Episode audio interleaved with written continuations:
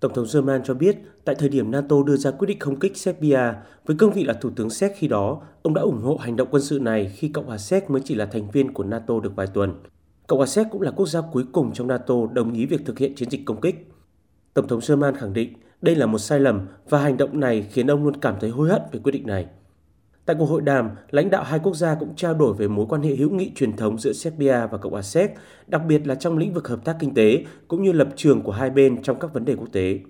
Đặc biệt, Tổng thống Séc đánh giá cao chính sách đối ngoại của Serbia trong việc thiết lập quan hệ hữu nghị với tất cả các nước lớn.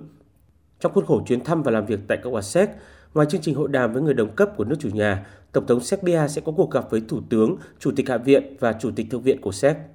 Về phần mình, Tổng thống Vucic cho biết người Serbia sẽ luôn biết ơn Tổng thống German vì lời xin lỗi này và mong muốn hai nước sẽ có mối quan hệ tốt đẹp và hợp tác trên nhiều lĩnh vực khác.